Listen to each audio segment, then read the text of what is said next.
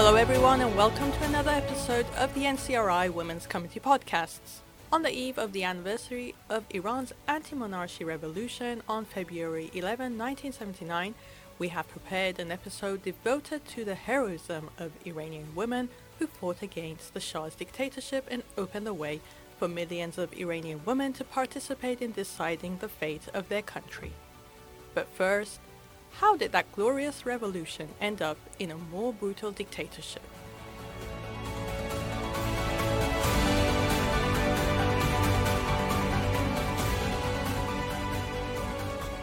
The 1979 revolution sought freedom, democracy, and independence.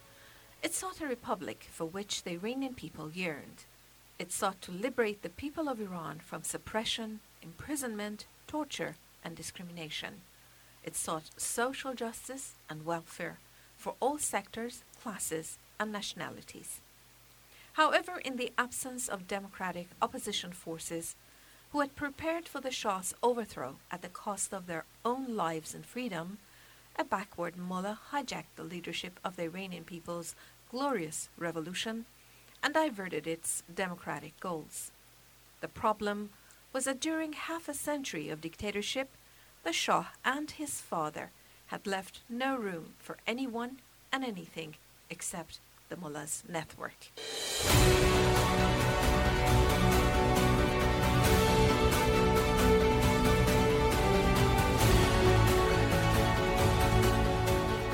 Indeed, the anniversary of the 1979 revolution, which toppled the Shah's regime in Iran, is a reminder of Iranian women's extensive role and impact in that era, considered a leap forward in the history of the struggles of Iranian women. The impressive role of women in the 1979 anti-dictatorial revolution in Iran was influenced by the presence of progressive women in the Mujahideen and the Fedayeen movements that were the main democratic opposition forces to the Shah's regime.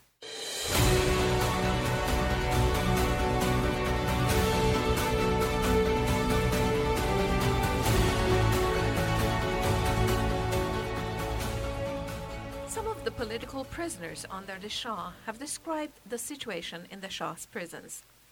Jaleh Dai, now a member of the opposition MEK, was 15 when arrested and imprisoned by the Shah's secret police in 1976. Her head was covered and she was taken to one of the notorious detention centers of the secret police known as Comité Shahrbani. She said, I remember walking up the stairs and passing through the corridors. Although my head was covered, I could see the floor. I could see the legs of the prisoners sitting on the floor and waiting in the corridor. All of them had been flogged and their feet and legs were bloody and inflamed. Some of the legs had been infected up to the knee.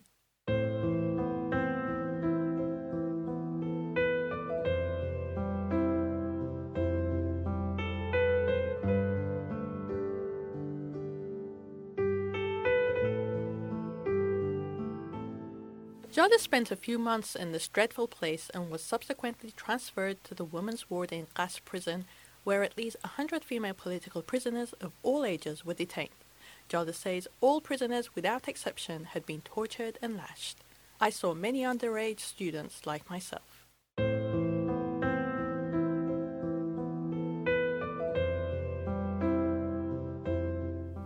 Fatima Amini was a symbol of women's struggle for freedom under the Shah's dictatorship. Fatima Amini started her political activities as a freedom loving intellectual in the School of Literature at the University of Mashhad and soon formed the Association of Progressive Women. After graduating in 1964, she started teaching in girls' high schools. In 1970, she traveled to Tehran where she was acquainted with the underground opposition MEK and soon became a member.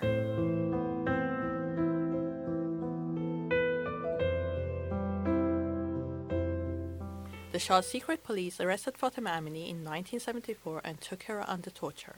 Fatima was flogged and tortured for months. Her back was burnt with an electric broiler for long hours, although she became paralyzed under torture but did not even give her name to the interrogators. She finally died under torture on August 16, 1975. Her resistance under torture set an unforgettable role model for freedom loving girls in Iran, and after the revolution, dozens of high schools were named after her.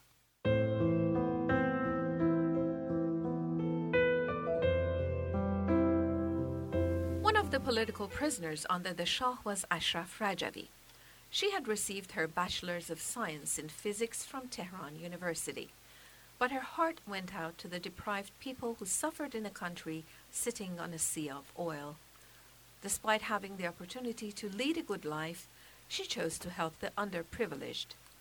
In this process, she got to know the People's Mujahideen or the MEK, a newly formed underground anti-Shah organization, and joined it in 1971. She was arrested twice, from 1972 to 1974 and in 1976, and endured savage tortures because of which she lost hearing in one ear. Jaleh, who was only 15 years old at the time, explains that the first time she saw the scars of torture on the body of Ashraf Rajavi, she couldn't bear watching and fainted. The Shah's regime sentenced Ashraf to life in prison, but the Iranian people freed her with the last group of political prisoners on January 20, 1979. Ashraf continued her struggle for freedom. For this reason, the mullahs finished the unfinished job of the Shah. They killed Ashraf Rajavi on February 8, 1982. Ashraf's life and death became the tradition of a generation of PMOI women in Iran who lead the Iranian resistance today.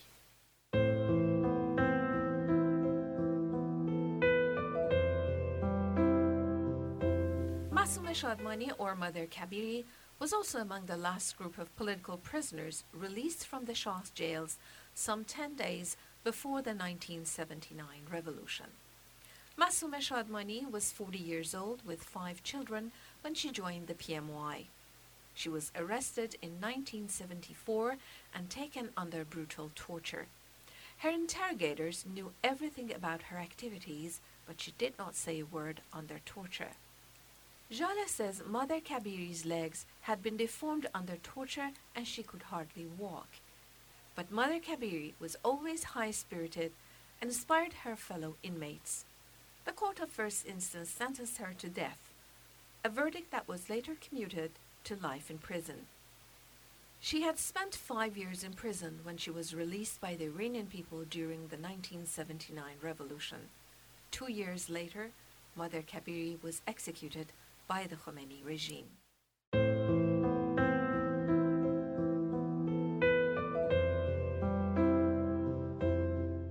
Now let's hear about another brave Iranian woman tortured by the Shah's secret police. Her name is Ashraf Ahmadi. She had four children and was detained for three years under the Shah's regime. Ashraf Ahmadi began her activities with the MEK in 1971. Her elder brother was a political prisoner. The first time she was arrested in 1975, she was pregnant and also suffered from a heart condition. However, the secret police, Savak, ruthlessly tortured her to extract her information. Ashraf remained strong and resistant under torture, and she did not give any of her vast information about the MEK activities. She was sentenced to 15 years in prison, but was released three years later just before the Shah's overthrow.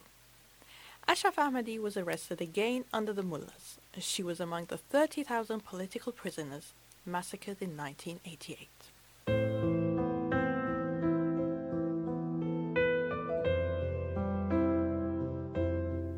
Another living example of heroic resistance under torture in the Shah's prisons is Zahra Norouzi or Mother Rezai.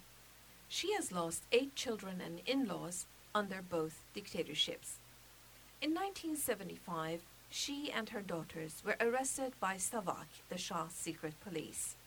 Mother Rezai once explained, Initially, they tortured me a lot, like my children. They lashed the soles of my feet such that my flesh broke open. My left foot was worse than the right one. The last time they whipped me, I had no more energy left in me. They stopped, but one of the interrogators continued flogging me on the head and neck. Another night, they called me and started flogging me again. My feet started bleeding. I fell on the floor, and the interrogator pushed his foot against my back. Then they hung me from the window by my wrists and pulled the chair from under my feet. Then they untied one of my wrists and let me hang by one wrist. My arm had inflated, so they brought me down and threw me into my cell. My feet had badly infected. I spent several months in a solitary cell and another year in Evin prison without having any news on my young children. Then they tried me and handed me a three year sentence.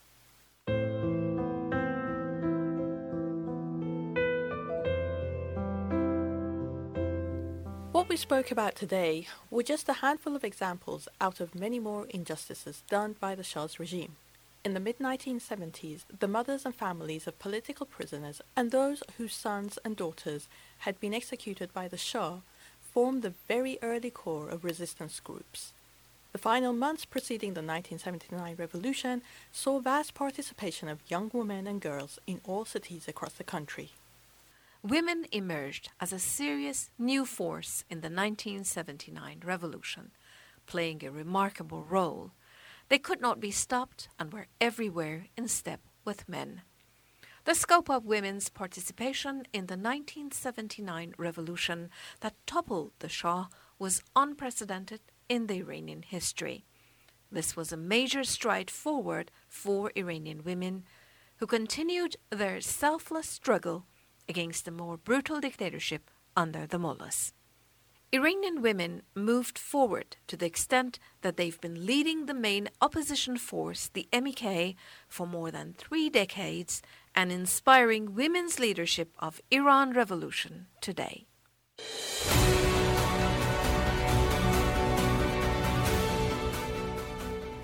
Iranian women and the people of Iran in general say no to all forms of dictatorship, as we have heard them chant at every opportunity in Iran and abroad no to the oppressor, be it the Shah or the mullah's leader. Iranian women look to the future, not to the past.